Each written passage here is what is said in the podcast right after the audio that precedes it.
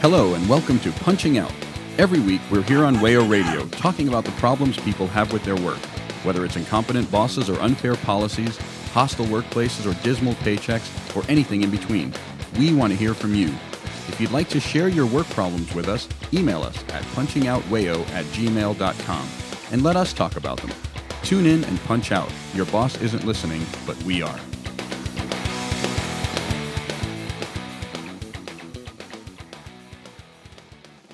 Welcome to Punching Out, a show about work. You are here with Ariel, This is Chris. Tom? and on the uh, on the line we have uh, we have Buick. Say Hey, hi, I'm Buick. Buick Audra. Hey, Hey, Buick. Buick Audra, right? Yeah. Good. Hey. Okay. Um, so today uh, we wanted to talk a little bit about uh, the music music business, the music industry, um, what it means to be a professional musician, and uh, to get started in that, we'll talk. We'll have the person who has the most experience here uh, just tell us a little bit about themselves, um, and then we'll sort of launch into launch into discussion of uh, the experience of being a a, music professional. um, so so Buick, uh, where do you where do you live? Where do you work? Um, I live in Nashville, Tennessee, and I guess I work. I play in this hardcore band called Friendship Commanders here, but mostly we tour.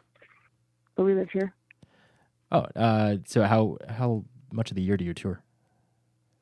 We only tour a few months of the year, but it's it's it's a pretty good chunk for a band our size. Yeah. And um, we're touring a good bit this starting next month, actually, a little bit at the end of this month. But we're we're doing a tour where we're going to a bunch of the the states that have low voter turnout, and we're doing voter drives at our punk shows. Oh, it's fantastic. Yeah, thanks. Do you think? I mean, do you think like putting a? Do you think that that might uh, limit you at all? Like putting a like a political purpose um, for your touring? Does that limit kind of where you're able to go? Um, or I mean, are you just maybe past the point where you're trying to, you know, reach as many people as possible, and you're kind of doing it as you know because you really like it and because you're trying to serve those ends to begin with? Are you're asking if the if the political part of it limits?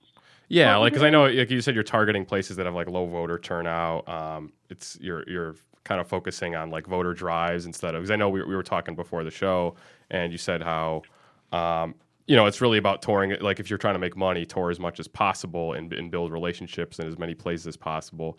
Um, so are you are you kind of at a point where your your goal is more political with with your touring, or are you still someone who is trying to tour as much as you can and, and make some money, more money? We're definitely trying to tour as much as we can, and we're still um, pursuing shows that put us in front of large numbers of people. Um, but we felt really strongly about doing a, a tour for about a month that was focused on this sort of civic duty Hmm. part of it. Um, and honestly, I mean, we are very left leaning politically, but the, the voter registration drive is open to anybody. So you could reasonably be a conservative person and still come get registered to vote at our show. Yeah, that makes sense. It's uh, it's it's really sort of nonpartisan to register, isn't it? Um, so you know, it's we're just we just want to make it available and make sure that people have resources. So we're doing online voter registration at our shows through Rock the Vote. We're partners with them, but then we're also doing hard copy stuff in every single state that we're touring through. Oh wow. How long have you been? yeah, it's been a project. Touring, playing with this band? I mean, have you been in different bands? And also, um, what do you think's changed the uh, the most over the time that you've been touring and, and performing?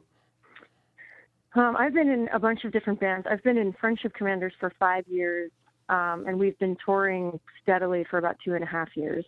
So um, the first couple years, we only did like little regional runs for two to five days at a time, and now we go out for about a month each time that we tour. Um, and uh, you know, I was in my first band 20 years ago for about eight years, and I would say that the internet has changed things quite a bit. Obviously, being in this band and being in a band in the 90s, two completely different things. Um, I think there are more resources, but I also think there's an oversaturation and a true apathy toward music right now, which makes it difficult to cut through, which is why I think touring is so important and connecting with people in person. What do you think, uh, like, kind of makes that apathy so like apparent to you? Because I know like there's oversaturation, which to me has been interesting because um, it's been easier than ever to like get exposed. It used to be like back in the day, like you had to kind of like work your way into like these record labels, and at least from what I'm told, Yeah. um, which I mean, turns out like that was actually slightly better than what's going on now, where now you have so many people able to get their name out, where everyone is kind of just trying to climb over each other.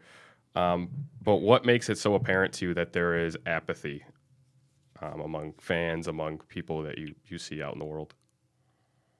Um, I just I think that the value of music has diminished quite a bit, and people don't feel like they have to work to uh, interact with music because of streaming platforms and I guess like YouTube and all that sort of thing.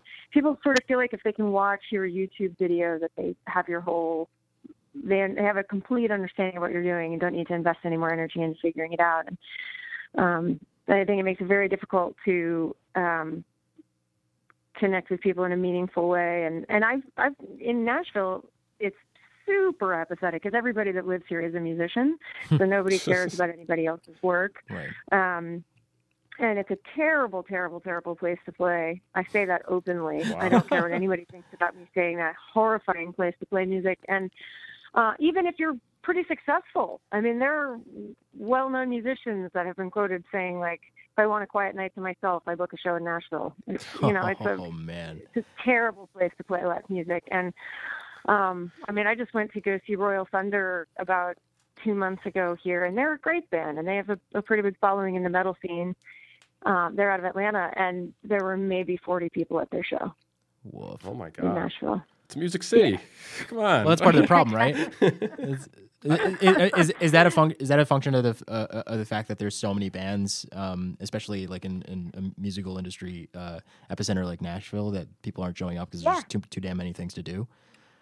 Yeah, Yeah, exactly. Yeah. It's terrible. When I well, this is Tom. When I was a, a musician in in the in the '80s and in the punk scene, y- you know, we had like a ready-made audience. I mean, I was in the first hardcore band in Rochester, and it's the first show we played. Yep. There was like hundred people there, and then we we steadily always had two to three hundred people at all our shows, just because they were starving for it. Right. You know, and Yeah. and, and when we, we toured uh, in the late '80s, and and we had I had to like you know get a hold of Kamala from. Uh, you know, c- I can't remember. She she was she had booked a bunch of tours. She booked the Op Ivy tour and a bunch of other bands, and um, so she helped Right. me. She helped me, you know, figure out how to book the tour. But I had to do it all on the phone and everything, you know, and and we, even- Sure, you know, so it's like you know now you, you just could probably do it on the internet or whatever. I can't even imagine how you would book a tour now. It seems like it would be much easier than what I did. It is and it isn't. Yeah, I mean, we don't have a booking agent. We do it all ourselves. And uh, I will say that once you've, uh, right now, like in my experience, is that once we started touring a bit, like returning to those places became a little bit easier. But every time we break into new territories, it's like pulling teeth, you know, unless we have somebody in that city advocating for us that already has a following there or whatever and is willing to help us get the show that we need to be on. But it's super difficult. I, I I would wonder whether or not so uh, the hardcore scene, um, it's sort of s- famous for a kind of DIY uh, practices and also like um, sort of this notion that like building a community is a really important thing, um, especially since it's hardcore is for most of its history been kind of on the fringes of uh, popular music. Do you find that um, the hardcore scene is somewhat more insulated from the kind of oversaturation and apathy that you've experienced, sort of generally speaking, um, or or is it the same Um, because it is tradition? You know, we're not we're not really. Yes, I think that they are a little bit more.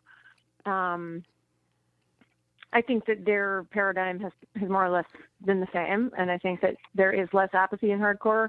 Uh, we're not really included in a lot of hardcore stuff. I'm not entirely sure why. I think it might be because I'm female. Yeah. Um, and there's just that's it's just still, at least in my experience, and this is just my experience, that seems to still be very male dominated, and um, they're pretty happy with that. You know, I was just looking up the uh, the lineup for the This Is Hardcore Festival in Pennsylvania, and I found one woman the Whoa. entire the entire bill. My goodness. I, I think it's interesting because you know in the early days of punk there was lots of women involved and it was a you know it was a lot of I different know. and you know the shift happened you know in the early to mid 80s when you know, it became a much more macho, you know, um, Yeah. aggressive form of music, and you know, I was right in the middle of that. I'm totally guilty, you know, but uh, Tom's macho. yeah, I'm super. I'm mas Macho, uh, but it bugged me, and it and it and it. But like for me, you know, at the time, that dynamic was what turned me off and made me leave. That that Yeah. because it it like I was like at a certain level of machismo, and then there was all these bands from New York like Hard Stance and Warzone, and I mean they were bor- they were like borderline Fascists, right? Yeah, right? Right. You know, Yeah, and, and totally. that that just totally turned me off. It was just like a bunch of jocks running around, punching each other in the face, and I'm like, I'm out. Right. Right. Yeah. And then there were the, the other factions. There was straight edge hardcore, which was also very Yeah. exclusive and kind of, uh, you know, not obviously not the most inclusive genre in the world. And Right. um, but yeah, I, it has remained pretty macho. So stylistically, a lot of our music is hardcore, but I would not say that we are at the epicenter of hardcore. We're Yeah. not. Um, we're just we're just doing what we're doing musically, and largely being ignored by the hardcore community, Hmm. which is fine. It's okay. Do you, do you find yourself a do you find yourself a fit with other um, with other sectors of like music genres? Uh, are, are there are there some communities that are welcoming to you, even though like on its face you, you don't really kind of cater to their sensibilities? Yeah, like it. It seems to me that metal has been the most inclusive of what we do. I mean, like even we don't play Nashville terribly often, but we're playing here on May 4th at a pretty big venue for Nashville rock standards. And we're opening for a band called Red Fang Oh on Relapse Records, yeah. Red Fang's great. and they chose us. Oh, Um, so you know, it's it's like we have an okay time with that kind of community, and we really appreciate it because um, that's really the only place we're ever invited yeah. is in that world. I, I, like outsiders to to metal don't really appreciate the extent to which metalheads just kind of like want to have fun. Uh, Yeah, and so yeah, we're a little le- less like sectarian and serious about stuff. I mean, we'll you know we'll we'll police genre um, boundaries to the death, but usually that's in good fun. Um, usually, yeah, but th- that community is definitely the most welcoming to Yeah. us, and Yeah. um, that tends to be where we go. that sounds So- right. I, I, Yep. I was I went to a show at uh, that what you just mentioned that club in um, out St. Vitus, Vitus.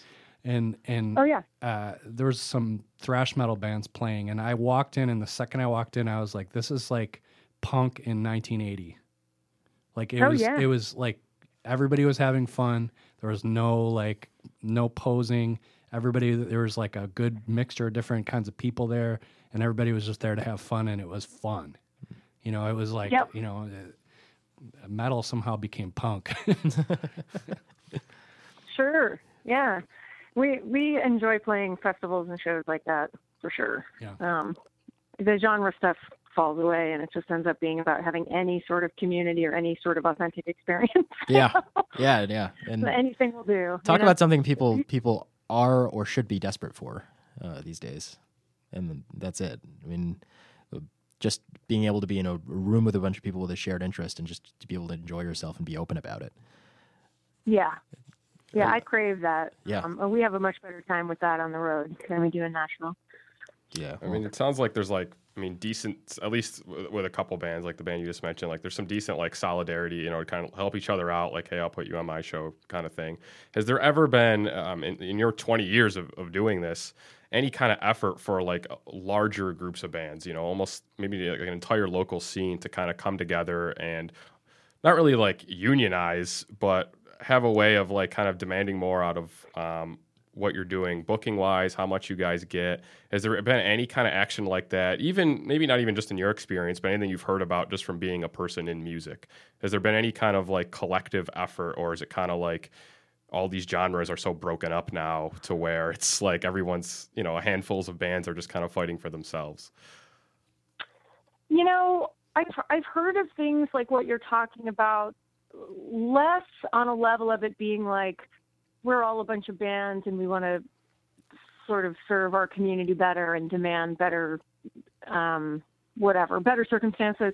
It's, I've heard I've heard of things like the Seraphim Collective out of Detroit, who are more like they're doing something that's more based on gender identity and less on it being specifically about music or a genre of music, but they're like a they're a group that are calling for solidarity with like uh, female and femme bands and businesses and record labels, and they've been uh, they've reached out to us before. We played one of their festivals uh, at Third Man Records last summer um, when we were on tour. So I mean, I feel like less so just about the music, but more about some kind of community effort to Right.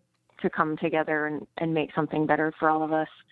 But I, I love the idea of what you're talking about, and I feel like we should probably get to work on that the minute we get off the phone. But Sure, yeah, that's easy. I mean, I, well, you know, one of the things that I was thinking about is, you know, there was a, I just saw just a Facebook post from a local band where there's a local club. I can't remember which one. I probably shouldn't even mention it if I do, but uh, they, they do that thing where they make bands like pay to play. They make them sell tickets, and if they don't sell X number of tickets, then they can't play. Yeah. That's that's the kind of horrible, horrible, like you know, oppressive business practice that, you know, I think that we as fans and band members should just completely boycott any Yeah. place like that does that. I agree. I agree. Fans wouldn't even know, you know. Like I feel like as a fan, like I wouldn't know that that's going. If I go to, I just went to a show a few weeks ago. Like I wouldn't know that maybe some of the smaller bands that were before the band I actually wanted to see. Yeah, I'm sure they had to because they were all super local. But you know, I, I don't know if there's even a way to like find that out unless you know people who are running these places and Yeah. and doing the booking. I mean, it's I think the Roxy in LA runs like that. Yeah, I think the Roxy. yeah, it always has. It has since the '80s. Yeah. Mm-hmm. Right. Yeah, I Yeah, I mean, I would prefer to just do like on this voter registration tour that we're doing, we're playing a couple sort of quote unquote non traditional spaces. Like we're playing an art space in Memphis called Crosstown Arts. Mm-hmm. I mean, and they provide a PA and like a couple folding tables and we do the rest, but it's 60 bucks for the room for six hours. Great. Yeah. You know what I mean? like, I'd rather just do that and rent your space for some nominal fee, you know, and just do the rest ourselves and be truly DIY because that's reasonable. We can pull that off, you know? Yeah, alternative spaces are totally underrated. Like the, some of the best shows I've I ever love it. seen have been in like abandoned like f- facilities and basements.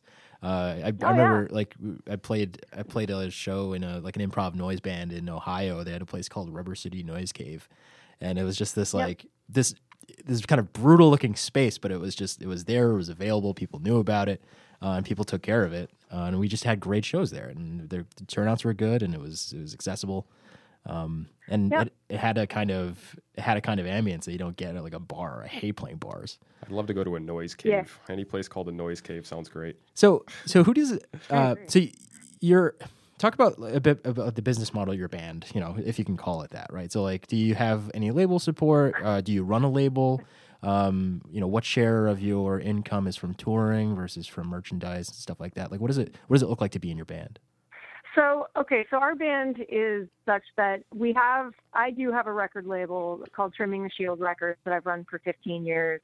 Um, and the majority of what I've released is music that I've in some way been a part of, whether it's like that I produced someone's album and put it out or it's some project that I was in um, or am in. Friendship Commanders is just two people, the band that I'm in now, which is a, a huge part of why we're able to tour. Yeah, Our right. overhead is so low. I mean, you know, I, I've seen ska bands on the road, like seriously, desperate people, and I can't imagine how they're doing it. It's you know? it seems I, I mean, I- impossible. yeah.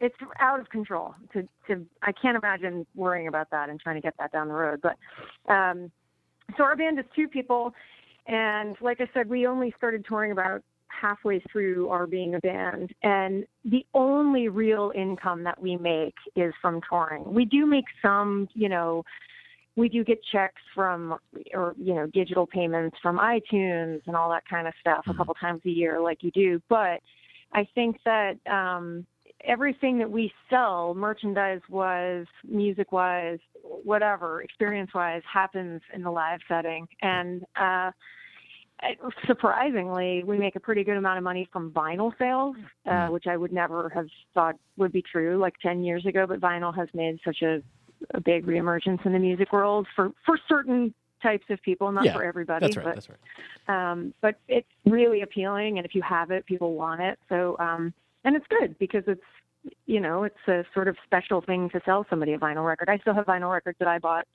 you know when i was first going to shows and i'll have them for the rest of my life Right. because they matter to me they, Yeah. they have a different kind of value than a, a than does a cd or something i think Yeah. um all those little etchings you know there's just something about that that's like I remember really geeking out about that. Well, it, it sort You of know, makes sense. It sort of makes sense that vinyl would make its way back in, right? Because we're kind of talking about the the the impossibility of scarcity uh, these days Right. of music as a which makes it like sort of impossible to commodify. Um, but then, but then if you have this sort of atavistic medium like uh, like vinyl or something like that, it's something you can kind of make a token out of a fetish, and it is actually scarce. It is actually a scarce thing. So it kind of makes sense that like people would sort of go back to that as a medium for enjoying music and collecting, so they can feel like they're actually doing something to have a collection. You, Yeah, there's some yeah. cost So to like it. The- thing about it is that it's expensive to get it pressed. Yep. Period. Yep. In any in any quantity, it's just an expensive piece of merchandise. So the whole thing about us having it is that we kind of once we started having vinyl press for our very first album, we realized we really did have to go on the road Mm-hmm. because you're you're not gonna you're just not gonna sell out of your record sitting around at your house. Yep. You know, I mean that's Yep. Yep. you're gonna sell ten copies to your closest friends and your mom, and then that's the end of it. And Mm-hmm. then you know, so touring has really been where we've been able to do that. And you know, people do still want to, you know, if they love your live show, they do still want to talk to you afterward and have you write stuff on their record. And Mhm. and and I'm more than happy to be a part of that experience. I love it. But um, yeah, being a duo, we're able to tour in one van without a trailer. Um, you know, we're able to sleep on people's floors most of the time, although sometimes we do just sort of spring for adulthood and stay in hotels and motels and just have a good life experience because it's really worth it. Yeah, yeah, it is. I've slept on some pretty grody floors, floors before, and if I could avoid that, I would love to. Yeah, and if we play one festival on the tour, it usually pays for that, you know. So um, that kind of stuff. Um, and then just recently, like so another way that a little bit of money has started to be generated is this is so ridiculous. I can't believe I'm going to admit this on this show with you guys, but the television show Nashville just hired me to play me, the Whoa! woman from French Nice. yeah, um, on one of their episodes, and for that purpose, they paid me, you know, the SAG rate to be on camera and play one of our songs, and then they also licensed the song. Oh my god! So uh, it was a lot of money, yeah, I bet. and That's a great song. that It's a- worth it. That that song is a great song. It's totally worth it. We should play. We should play that on the. We should play the song on, on the episode for people. Oh, like Yeah, the, yeah. like the Yeah, closing party. Yeah. Yeah, Yeah, yeah. We'll, we'll play your. We'll play your song. Is that okay? Can we do that? Oh, I don't know if there's any other legalities we have to work out. Oh yeah, that's true. Um, Okay, we'll we'll talk Yeah, about it afterward before we do it. Okay. Um, uh, but no, that's So that- that's that's that- fantastic. That's that really kind of stuff is helpful. Yeah, you sure. can get it, you know, getting your song placed somewhere. yeah, yeah, yeah. Hopefully, hopefully that show hits syndication or something, and then you can keep getting residuals after that. Yeah, Um, totally. So, um, but yeah, keeping our overhead low, keeping it realistic, having having some vinyl. We have both a, a vinyl full length and a vinyl seven inch, both of which have done well. And someone mentioned Op Ivy. Uh, Jesse Michaels co-wrote one of the songs with me for our seven inch. Sweet. I tried to And get him. cool. I tried to get him to be on the show, but he he didn't Yeah. respond. He didn't respond to me, so he's not Big on. time does. Yeah, He's dead to He's us a non-participator. yeah. He didn't. sure. He didn't want to do it. Yeah, Yeah, he doesn't like to participate in much. yeah. Yeah, All he knows is that he doesn't know anything. Uh, that's right. so, um, so that's all really interesting. Um, so do you have a day job? Yes, You I have a I have a couple different things that I do, and one of them is music related. Actually, um, I have for the last three or four years um, composed and recorded music for a video series out of New York City. Um, this awesome female-run production group uh, hires me to do their music for their, and and they partner with organizations like the Anti-Defamation League and Ben's Bells, and they do these um, kind of in the style of the PSAs from the Ad Council. They do these like 30 second to five minute pieces for organizations, and then I'm the person that composes the music to their finished videos. Oh, that's interesting. That's pretty cool. It's a cool like niche Yeah. to have. I mean, It is. And I learned how to edit to video in that job. So hmm. that was a sort of a neat thing to learn how to do, and I've used it in Friendship Commanders since. Is there? So- I mean, like more generally speaking, um, as far as because I know, I mean, I know you said Nashville's, uh, I guess, apparently a bad place to play, which I didn't know. Um, Terrible. But it is, um, but it's still. I mean, it, it still kind of probably is like a, a central place where at least artists kind of congregate. Um, maybe too many of them, but is so due to that, is there a certain kind of performer or a certain genre that you see is maybe doing a lot better than others as far as actually being able to make money, get tours easily?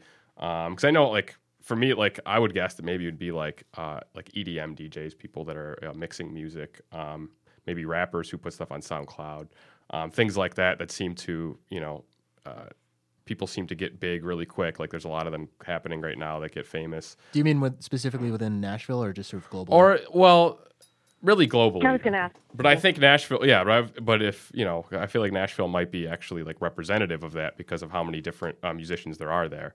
Um, but do you feel like uh, there are genres that are doing really well? Um, and, and Um, in, in, within Nashville, it's definitely its own thing. Nashville seems to be generating a lot of like, obviously a lot of like Americana sort of singer songwriter stuff, but then, um, sort of yeah, Nashville has its own thing. I, to tell you the truth, I don't know too much about what they're doing here. It's weird. It's different all the time. But um, I hear it's a- out in the world. It seems to me that there's a certain brand of metal that's doing really well. Um, like the Chelsea Wolfe brand of metal, you know, uh, the stuff that's being recorded by the engineer Kurt Ballou. Um, that that seems to be a whole movement of music. All those bands are doing re- really well. Mutoid Man, um, the the label Sargent House.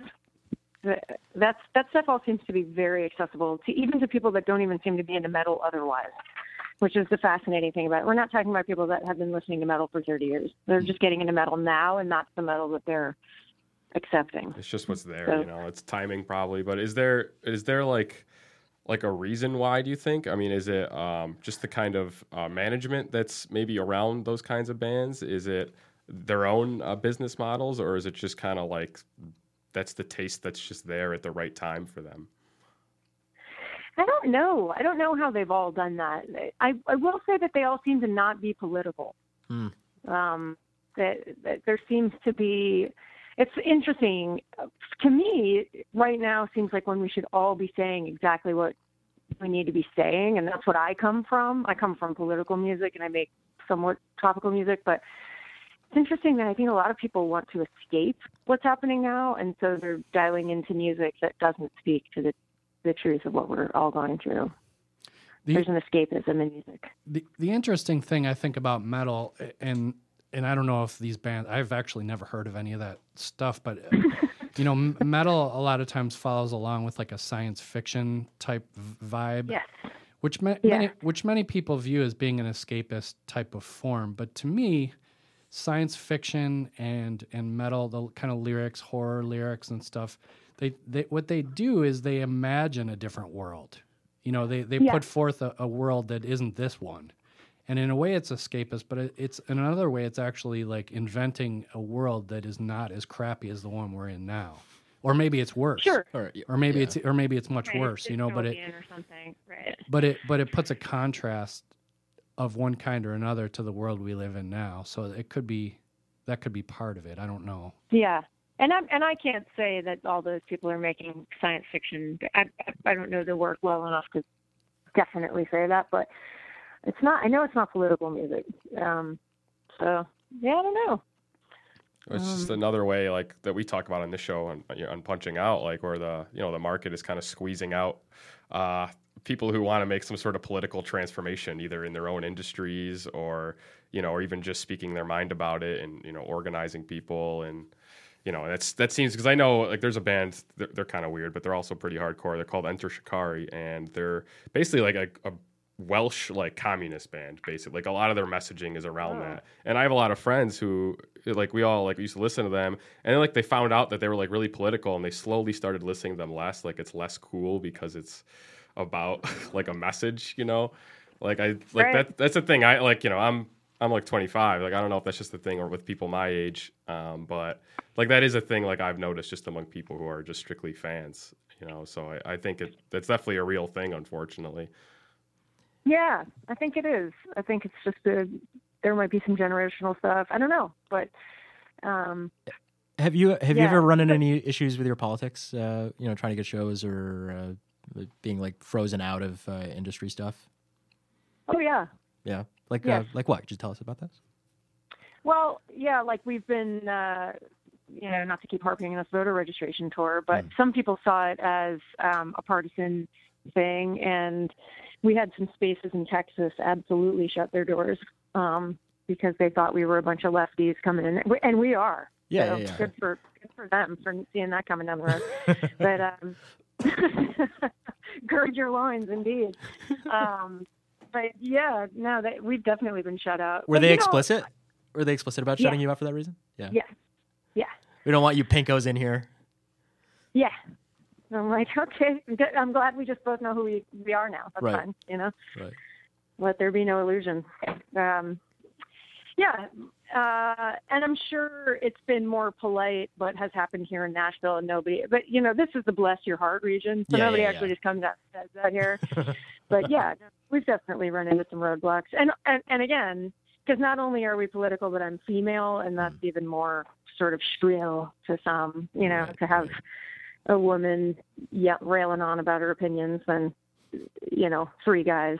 It really does present differently for some people. That makes sense. Um, so uh, maybe maybe the last uh, so we're coming up on a break. Um, maybe maybe the last half of this we can talk about. Uh, we can sort of focus on your experiences as a as a not only a musician but as a as a woman uh, in the industry. Sure. Um, and this is kind of a good segue. So um, so we're gonna go to a break and we'll be back. Thanks.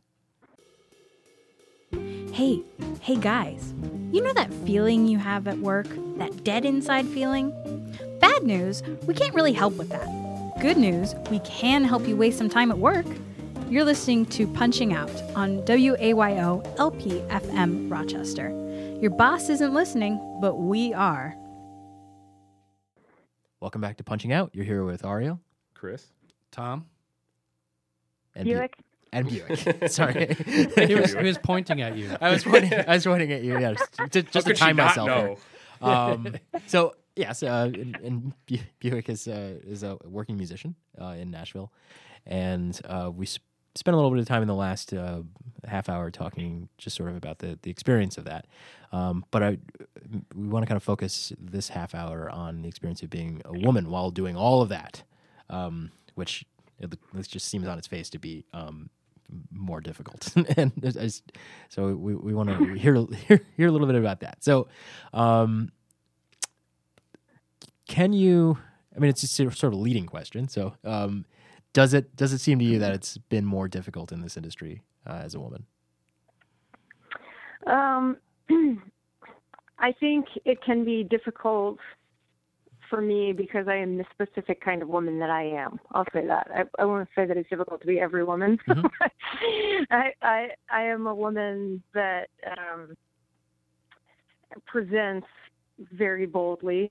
I'll say, and my work is aggressive and it's non-apologetic, and I wear a men's suit on stage, and there's there's nothing attractive in a sort of sexy way about what I'm doing, and that tends to.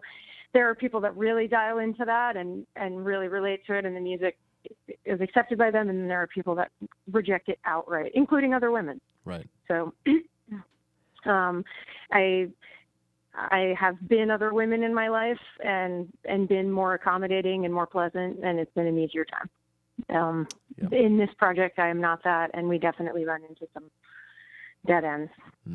Have you seen like other women in other bands, or even maybe you've been in a band with other women, um, who you've seen them just have to maybe not just change who they are behind the scenes, but like drastically, you know, change their music, change the way that they handle booking, or you know, maybe just getting uh, like screwed over with you know getting paid or getting paid as much. Um, have you seen like those kind of things happen over and over again, um, or is it just Oh yes. okay? Oh yeah, yeah, um, yeah. It's definitely, um, it's definitely expected for women to behave a certain way in order to get through the door, um, and and I have seen women accommodate that, and I definitely don't fault them, and it's not my job to fault anyone else. Um, I just choose not to. But it, the road is longer for sure, and even even right down to like dealing with people within not just in the sort of like business end of things, not not like the quote unquote gatekeepers, but even just like recording engineers and dealing with people mixing and mastering the record. And um, yeah, we deal with sexism quite a lot. Just Um, no, you, you just you just record you just, Jerry sometimes. you just recorded with Steve. You just recorded with Steve Albini. What what was that like? Recording with Steve was the most surprising and refreshing experience I've ever had, and I honestly went in with my fists balled at my side because because you know I've been around for a while and I've you know I've made records with some really great recording engineers and I've made music with some really disappointing human beings. And um and Friendship Commanders had only previously recorded our own work. We recorded and mixed everything we had done up to the Albini record. And we decided to work with him and I really had to like just let go of my expectations and just understand that the primary purpose of working with him was that he's such a profoundly gifted engineer He and I really love his work and I've wanted Yeah. I mean he's just been my favorite my whole life. So Um, it's really good that you I got to like, you get to work with him. So like he uh yeah. he's sort of famous as being uh he's, he's famous for being like incredibly open about his opinions, right? Um and so when And you when you say you went funny. in when you went in with your fistball, did you did you think that he was going to be kind of a domineering presence in the booth? I thought he was going to be like dismissive and never even look at me. Mm. You know, like that he was going to just be like this sort of weirdo that sat at the board and just, you know, we'd heard these horror stories. People love to spin a story, you Yeah, know, that yeah. they read something in tape op and then it turns into, you know, 400 times removed. And every person in the world had told us that he was a nightmare. And, um, but we had made the commitment and we wanted to work with him. And it, to be totally frank, it was like one of my life goals to work with Steve Albini Yeah, that's fair. um, and and this record was the one that we were ready. So, you know, he's he's wonderful. Um, he's he's super kind. I'm- that right out of the gate. I'm personally relieved to hear that because he's kind of a hero of mine too. He yeah, and he he deserves that status. He's really kind. He's hilariously funny. He's very dry. Um, and I found him to be the most unbiased, most level, um, and reasonable and professional person to work with that I've ever worked with in my life. That's great. So, I, as a woman, not that we're only speaking about that, but and my bandmate Jerry had the same experience with him. Um, but as a woman, it was the most positive experience I've ever had working with a male recording engineer, like bar none. Wow. So, That's good to hear. Yeah, that is good to hear. So by contrast, right? So what what is it what is it like to have someone who uh, isn't isn't so good uh, as Steve Albini and uh, less of a good person? what is that? What is that like walking into a walking into a studio and having an engineer who uh, doesn't have his virtues?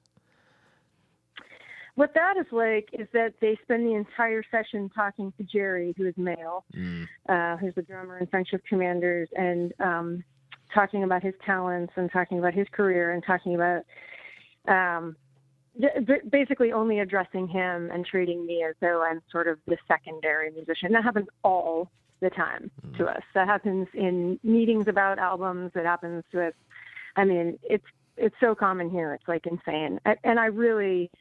I really needed Albini to not be like that, but I, but I, but I, but I didn't know. You know, I didn't know. Sure. I, I'd never spoken with a woman who had worked with him before. I'd only spoken with guys, Right. and um, It- mm-hmm. it's- yeah, he's wonderful. It, it's hard for me to imagine that that that somebody's head could be that twisted around because I've seen you play and it's all you. You know what I mean? I mean, it's all it's all Buick up there, and you know you're like one of the loudest bands I've ever heard. I had to like jam like ten things into my ears because it was so loud, and you're just like right out there, and you know like Jerry's there and stuff, but like it's you know it's kind of the Buick Audra show. I just can't imagine somebody being like, hmm, yes, I think I'll just talk about this guy who's playing the drums. Because drummers are so famous for getting all the spotlight. Yeah, right? it's, it's just like you'd really have to have a twisted mentality to do that with your band. It's just it's it's it's it just boggles my mind. Yeah, yeah. Internalized well, patriarchy will do that, right? I think it's just that some people are uncomfortable with a woman getting any credit. I mean, I think it's just that basic. Yeah. You know, like they just need to find a way to credit the man. Yeah, I don't know. It's it is talk about science fiction. I mean, it blows my mind on a regular basis, even though I experience it quite often. Um, Yeah, it's like but yeah, um, we had this great experience, and the record will come out this year. And um, truly, even if the record is heard by five people, it was one of the best experiences of my life Oh, working up there. That's nice. Does that does Yeah. that like create um tension? I know you're only a two person band, but does it ever create tension um, between you and, and Jerry or, or, you and anyone else you've been in a band with? Um, kind of having those experiences and thinking like, you know, even though it's not, it might not be your bandmate's fault that that's happening. Um, but has that ever led to like problems in, that have built up into something worse in bands or maybe even a band breakup, anything like that? Oh yeah, yes. Thank you for asking that.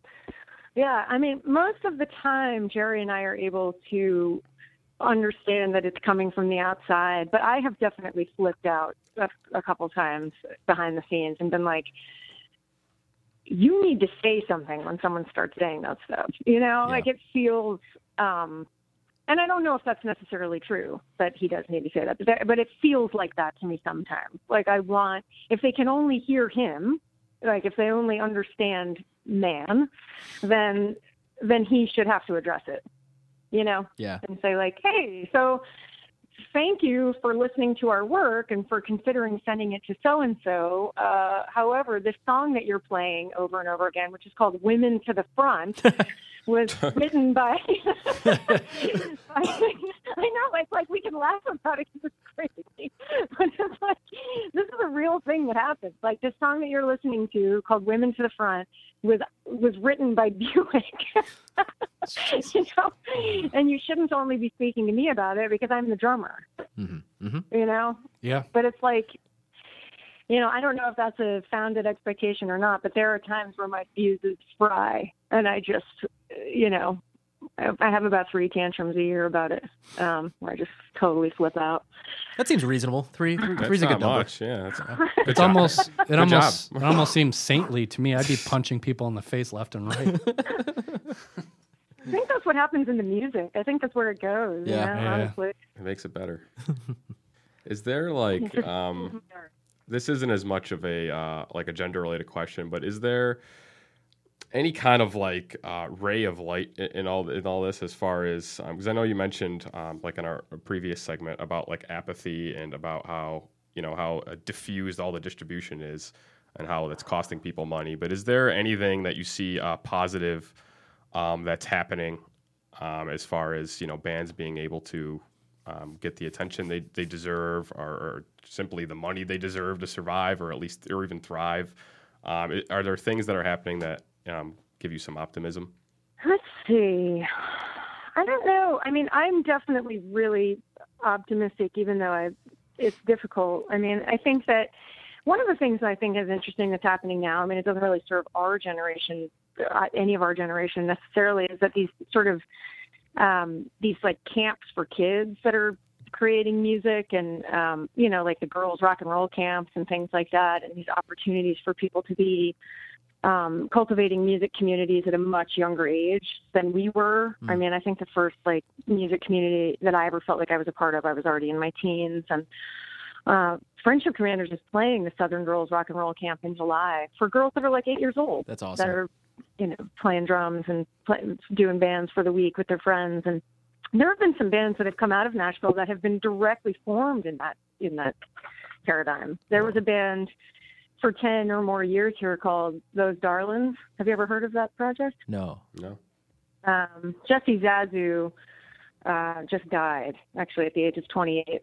But her band, uh, Those Darlins, was formed in the Southern Girls Rock and Roll Camp when they were teenagers.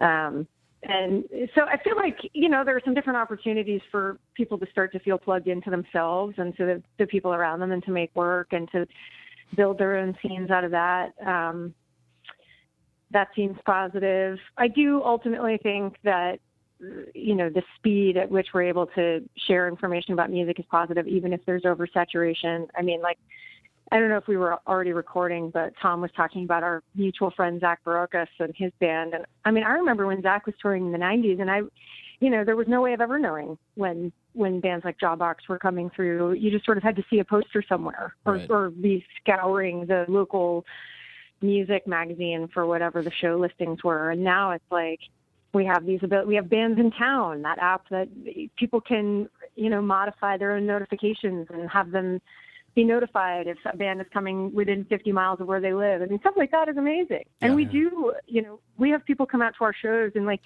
Seattle that I mean, we have a, a, a couple that listens to our band that live in Seattle that first saw us play with Mutoid Man in Louisville, Kentucky, and got on our mailing list. And because we send out a newsletter month once a, once a month, saw that we were coming to Seattle and had their bands in town notification stuff set up, and and they come and see us whenever we're in the Northwest. And that's two people, but it's amazing to me that we're able to do that because I don't know them in real life. Right, right. You know? cool.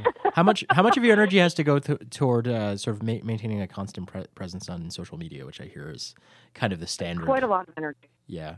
Uh, what, Yeah. what, what platforms are you on?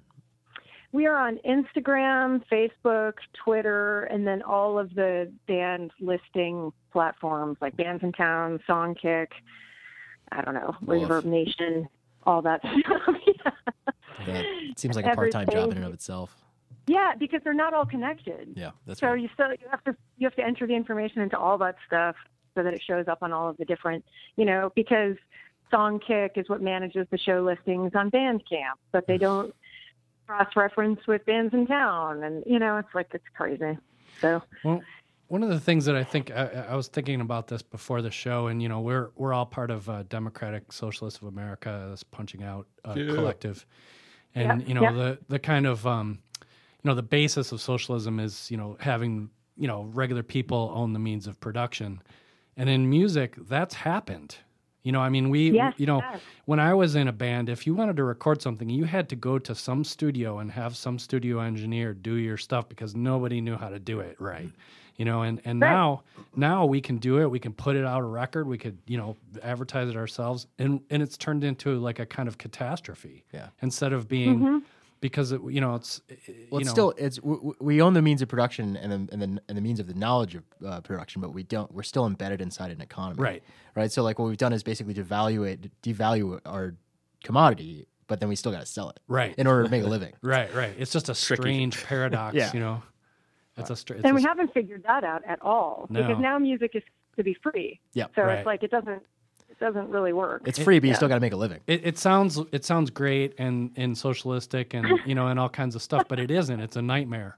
If You it were the case, if it were the case that you didn't you didn't need to like ba- like still sell your labor in order to survive, then like th- then If we had socialism, it would be the most wonderful thing of all, but Yeah. we don't. So We we're screwed. Yeah, There'd be that's so many right. bands. Yeah. There'd be so many good bands. Right, right, The means of production. Right. right, right. yeah.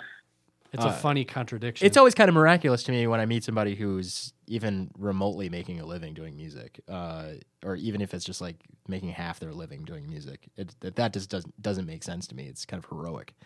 My band stays in the black, but that is only because, like I said, because we're two people, and also because we don't pay ourselves for our time Right. doing all the aforementioned stuff, like all that online stuff, which seems like it's nothing, but it's hours and hours. And Oh, hours sure, hours time. You know? No one's getting paid for that. So, wh- is the goal is the goal for you to just be able to sustain completely off of music? Uh, is that something you're interested in doing, or? I, yeah, that's the fantasy. Yeah, yeah, I that's right. Yeah, yeah. You know, I don't know that it will ever be. Um, I seem to be getting further and further away from anything that's attractive to the mainstream Mhm. uh, for my for my own output. Right.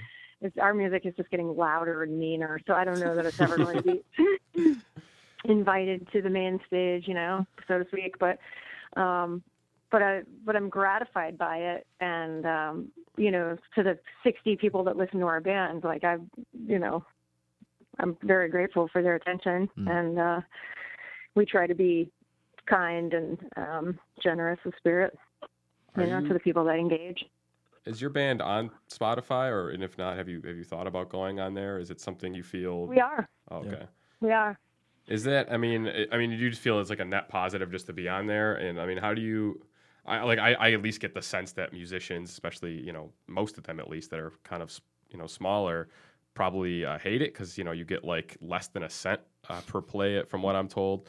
Um, I mean, yeah, how do you? No. How do you view that? I mean, you, I'm sure you view that dis- distribution model being very unequal, but uh, I mean, what do you do? You see it as potentially being good, or as something that has to be done away with, both as uh, distribution and as you know, telling fans as how to consume your music? Because I know, because I, uh, I mean, I'm a bad person, I guess, but that right now the only way I'm paying for music is through satellite radio subscription and Spotify subscription, which is like ten dollars a month. And I, Yeah, my bandmate Jerry has Spotify. yeah. I don't. because uh, honestly, I don't even know how to get it. I don't even know what it is. I'm not gonna lie to you. I don't. I don't even get it. But um, and I don't. I don't know if I even listen to music that's on Spotify. I listen to like the Bad Plus. You know. Oh yeah, I Bad Plus rules. Jazz. Yeah. I saw I saw I him play live know. at Jazz Fest here. They're great. They're incredible. We we just saw them play in Oregon uh, at the end of their tour with um, Ethan Iverson. You Mhm. know, because they just switched over. Uh, Right. They now have a new pianist. But um, so I, I'm, you know, my taste is irrelevant because I listen to not whatever. I don't listen to like Kesha or whatever people listen to. But um, uh, I think, you know what, like. I think Spotify sucks, but I also think that if it's if it's a way that people are finding music, whether it's mainstream music or weird music like ours, like Mm. it's okay. I do still think that going to see bands live is important, not just for the bands, but I just think for like the human condition. I think interacting with art in real life is important. I think going to art galleries is important. You know, I just Agreed. I think seeing a painting in a gallery versus seeing a painting on your computer, that's not, you know, I mean, that that is what it is, right? Yeah. I mean, we don't need to break that down any further. Right. I think that real human experiences are still important to our souls. Um, but you know, I mean, I, my way of thinking is certainly like not everybody's, and you know, people are always talking to me about like, well, friendship commanders need to get their songs on on this or that Spotify playlist, and mm. that's nice. If someone gets, I don't even know what that means, but if, if someone if You can make someone gets own. our song on a playlist and it makes our life better, that's fine, I guess. But I still hope that you go see someone play live ever, even if it's not me. and I and I hope you start a band. You know, Yeah. whoever's listening, like because it's it's good for you. Yeah. You know. And I, I I spent a long time. I have like a solo project. It's kind of like math, like math metal or whatever. And I do that for my own personal betterment. But like, I, I really got the itch to start playing live music. Um, so I, I started doing like free improv and noise and stuff as a drummer. Um, and I sort Great. of I sort of fell out of that, and I didn't play live for a really long time, and it like it it made my soul feel sick. I didn't. I wanted. I really needed to do it. So, um, so that's what like Tom Tom and I were always already doing like politics stuff together. Uh, and luckily, he like he asked me to join his band, and I just like really wanted to do that. So I just play shows, just get in front of people, make noises, and like have people Yeah, it's good for us. have you know get some feedback and like Get a see people enjoy what yeah. you do. Like that's a that's a really important thing, and especially in rock and roll. Like that's I mean jazz is jazz is cool. Like I love jazz, but like that's not. Uh, unless it's like a real gut bucket stuff, like like all like, like bop, like classic bop and stuff like that. It's at this point kind of an academic discipline. Um, so the experience of going to see, see jazz is like going kind of going to a museum, but like a rock show, like a rock show is something that is an unparalleled visceral exper- experience, and uh, I I missed it. agree, and I'll say that I have terrible stage fright. Um, I, Me too. I, like like I vomit before I play, still all the time. I hate it. Um, but I still think it's important. Yeah. I still go and do it, you Yep. know, and I book my own tours, Yeah. even though I like think it also might be killing me. I just think it's, I just think that for the human condition, it's it's a positive. Yeah. You know, both to receive it and to give it, Yeah, I agree. for sure. I'm a total ham. I love being on stage, even though I'm like oh kind of man, shy. I want interview you about that. even though I'm shy personally, like I love being up on stage and you know just kicking it out there. I don't know why. It just uh, maybe it's yeah. I don't know. That's it's it's good. It's good for you. and, Yeah. like, all right. It- Do you think um, do you think audiences themselves, even when people do go to live shows, and I know I know we mentioned that like some of the audiences are shrinking, especially for certain genres. Do you think that uh, the audiences themselves, when they're there, are not what they used to be? I know sometimes like even bigger, like like I know like Dave Grohl, for example, one time was like, oh, everyone's like on their phones at the shows, which I'm like, okay, it's not It's really. terrible. Yeah. yeah. The phone thing is like a like a social epidemic. Yeah. I think, at, at, at, like uh, whatever it has tapped into in our psyches, which is just this collective narcissism or or massive insecurity. I don't or I don't know if that's the same thing, uh, but something has happened with the phones. And a friend of ours plays bass um, with Jack White, who lives here in Nashville, and um, they just played a local show the other night and we went and they took our phone they they put our phones in these pouches so we couldn't use them throughout the, the event. I've heard of that happening. i know. Yeah totally. And i at first i was like this is fascist america you know but but then but then i was like you're kind of relieved. Yeah, Yeah. I mean, it's like Yeah, yeah, yeah. there's nothing else to do except be present, which is so weird at this point in time. Yeah. yeah, you have to you have to sort of be policed against yourself uh, so that you can be where you are. I just ditched my my smartphone. I, I bought a Nokia 3310, just like a 1999 smart, uh, you know, you. dead phone, because I just wanted to be able to be Yeah. here. I feel like that's like a Yeah. trend that's happening too. Good. See, I'm someone who like I'll take one picture uh, when I'm at a show, and I'll do everything I can to not touch it until there's like a break or intermission. Yeah. like I take one picture, maybe post it after the show, and that's it. That's so I try and be a good audience member. I think I'm I'm old enough I'm old enough that like I I feel embarrassed using my phone during a show. Like if I if I even have to look at my clock uh, at a show, I'll like kind of hide it with my hand so nobody can see that I'm doing it. Because like it's just an incredibly disrespectful thing to do. It is, yeah. Yeah, it's also a waste of my I own time. at that. I realized at that Jack White show that I use mine a lot to see what time it is, and I was like, I need to just get a, a watch. Right. You know, like go back to the days of having just a plain old analog watch on my wrist, so I don't have to look at my phone and see what time it is. but yeah, no, I think that the phone thing really does change the music experience. When uh, you know, I mentioned being at that Royal Thunder show, people were just standing there. I mean, she's on stage, just like literally drooling. I mean, she does. She, Yeah. She's a she froths and foams and plays bass. That's, it's, that's something else. it's really heavy, you know. And um, and people were just like scrolling through Instagram, and I thought it, it seemed terrible. to What a drag. Why even know? show up? What a drag! Don't go. Yeah. I remember I, I yeah. I played a show in the early 2000s uh, at, a, at a club. You know, I was in the psych folk group, and there was somebody sitting there talking on the phone, and it was like, you know, it was just a regular cell phone, and they were like shouting into the phone. And somebody Wow. picked somebody picked up an ashtray and threw it at them, hit them in the head, and was like, "Shut the." F-. Ashtray too. It's all in your hair. Like I mean, it, it, and like clocked him, you know. So like, and you can't even. ima- And that was the people are they were outraged that somebody was behaving this way, but now you wouldn't even notice, you know. yeah. No, now it's become that's the norm. It's terrible. Yeah. So yeah, I mean, even though it's fascist America, I kind of support the putting the phone in the thing for Yeah, the duration of the of the live performance because it really it really did change the Mm. whole vibe of the of the event. That we were all just like watching the show. Yeah. Was it it. like was it like there was like a metal mesh Faraday cage or something? It was like a it was kind of made of like neoprene, oh, okay. and it had a, like a little lock thing on the front of it that Oh. only the people at the door could undo. oh, nice. So they let you have your phone, you just didn't have access to it. Yeah, so you have your phone. I'm, I definitely wasn't going to turn it in, you know, for Right. fear of stuff being switched. But Yeah. uh, you have your phone, but it's in a neoprene case. That's hilarious. can't- That's great. I want to do Nothing that. to do with it. Should do that Yeah. for Day of the Locust. Yeah. You should. I can't. Please let me know if you do that. I love David. uh, so we Thank we have about five to ten minutes left. Um, is there is there any kind of like parting thoughts you have about uh, about the industry, about your experience, uh, trying to trying to be in it and uh, be healthy and whole while doing it? Um, anything you want to cover? Oh, just like be for each other, you know, Yeah. be for other people, be for yourself. Um, but don't be so for yourselves that you're the only one that you ever think about. I really, I'm, I'm really trying to be a member of the world and the music community that is for other people because I think that what happens is that it is so intensely hard to make work and have it be heard or acknowledged at this point Mhm. that we tend to just go like hyper independent um, and just sort of grind away at that. But I think it's important to give support and um, and whatever love to other bands and other people making work out in the world of, of all stripes. Yeah. So I, I think it's the only way we actually benefit as a society.